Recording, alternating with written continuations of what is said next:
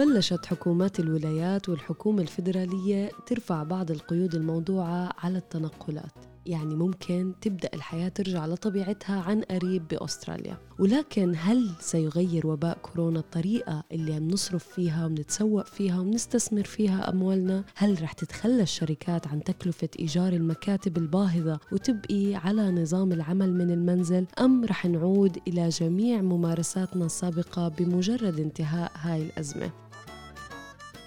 مرحبا معكم مرام إسماعيل من بودكاست لنحكي عن المال. واليوم رح نحكي أنا والمحلل الاقتصادي عبد الله عبد الله عن سلوكنا المالي ما بعد أزمة كورونا إما على المستوى الفردي أو كأصحاب مصالح تجارية أو أعمال. بس خليني أذكركم إنه كل اللي بنقال بهالحلقة هو على سبيل المعلومات العامة فقط وليس نصيحة خاصة. عبد الله من دون شك فترة الكورونا غيرت بنظام حياتنا المالي كتير أشياء. بكفي إنه في كتير أشخاص إما خسروا شغلهم أو سكروا مصلحتهم التجارية أو بالقليلة صاروا يشتغلوا من البيت. وللحقيقة كتير منا قبل كورونا كانوا بالكاد قادرين يأمنوا الأساسيات وناس تانية كانوا يصرفوا من غير حساب لو بالدين عداك عن المصالح اللي فاتت باستثمارات من دون حساب حقيقي للمخاطر على أساس إنه أستراليا دايما معودتنا إنها بيئة استثمارية آمنة نوعا ما. بس كورونا قلب الموازين. بالفعل يا مرام كثير أشياء تغيرت الأزمة الاقتصادية يلي ما مارق علينا مثل قبل وخاصة بالعصر الحديث يعني. لا من ناحية الشكل ولا من ناحية المضمون ولا النطاق. هالأزمة طاولت تقريبا كل القطاعات قلة قليلة جدا ما تأثروا فيها. أكيد تعلمنا وما زلنا عم نتعلم منها الدروس مرة في ناس للأسف كان الدرس عليهم قاسي كثير وناس غيرهم ما زالوا قادرين يكملوا بتأثير نوعا ما أقل. الأكيد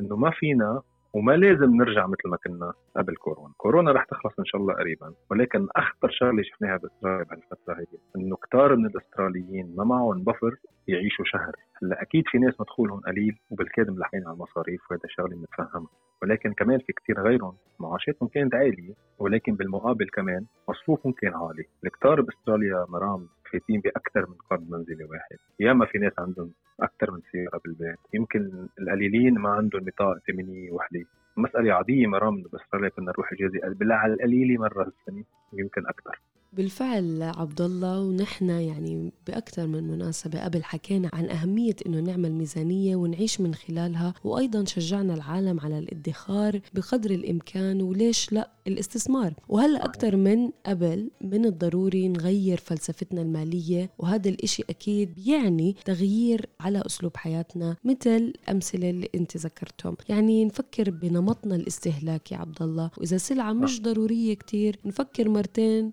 وثلاثة وعشرة قبل ما نفكر نشتريها. فعلا يعني كنا نسمع قبل الأزمة أن العائلات الأسترالية هي من أكثر العائلات مديونية بالعالم يعني من الهاوس هولد هلأ هذا الخبر كان يقطع عند كتار وما بينعطى أهمية على أساس أنه الاقتصاد دائما عم ينمو وأستراليا بلد غني وفي بحبوحه ولكن فعلا بهالأزمة الاقتصادية والمالية الكبيرة شفنا قديش اثر على العائلات الاستراليه هلأ الملاءة المالية ضرورية عبد الله أنت دائما بتذكرنا والتفكير الجدي بالادخار اولا ثم الاستثمار المحسوب إذا أمكن طبعا. ثانيا لازم يكون من أولوياتنا بمرحلة ما بعد الكورونا إنه نوقف المصاريف اللي مش ضرورية. يعني مصروفنا لازم ينحصر بالأساسيات مثل الأكل والدواء والتعليم ومثل ما بيقول رجل الأعمال الناجح وارن بافيت إذا اشتريت أشياء ما بدك إياها اليوم رح تضطر تبيع أشياء بدك إياها بكرة. طيب عبد الله هذا على الصعيد الشخصي. شو مشان الأعمال والمصالح؟ تقريبا آه، نفس ال concept مرام يطبق عليهم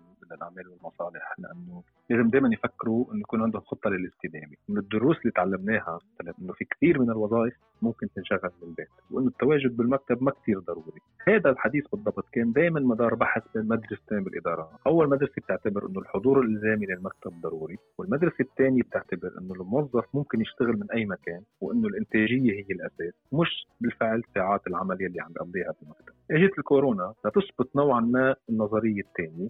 أكيد مرام بس خلينا نذكر إنه للأعمال يلي بطبيعتها بتقدر تشتغل من البيت. وهذا أكيد بشكل فرصة كثير كبيرة للأمهات انه ياخذوا فرصة عمل يمكن ما كانت متاحة لهم قبل، يعني الكورونا فيها بعض الإيجابيات يا مرام أكيد الكورونا كان فيها بعض الإيجابيات وهذا بيساعد الأعمال. يعني عبد الله الشغل من المنزل بيساعد الأعمال لتوفر بالإيجارات، لكن بنفس الوقت من الضروري إعطاء أهمية للتكنولوجيا الضرورية للعمل عن بعد والاستثمار الدائم بفريق العمل وإبقائهم على اطلاع دائم بآلية العمل الحديثة وتدريبهم وزيادة الإنتاجية تبعتهم اللي هي بسموها ال operational efficiency ويكون كل فرد قادر يخدم بكذا مجال مما يعطي الأعمال ليونة وبيخولها تصير أقل عرضة للخضات أو لل يعني الانكسار في وقت الأزمات. ومن جهة أخرى من الضروري جدا للأعمال الحفاظ على الماكينات يلي بيملكوها لأطول فترة ممكنة يعني الإطالة بعمرها بالخدمة وذلك عبر التأكد من استعمالها الصحيح وصيانتها بشكل دوري. وفعلا مرام هذا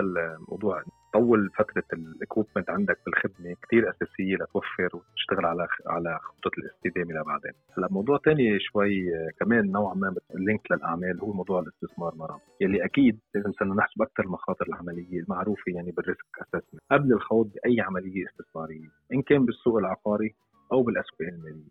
لأن أكيد كل هالأسواق هي بالفترة الجاية هي عرضة لكثير من الطلوع والنزول وتوقعها رح يكون اصعب بكثير من قبل. وبهيك أوضاع مرام صار هامش المخاطرة عنا ضيق يعني كان من الممكن قبل الكورونا نتحمل خسارة مبلغ معين.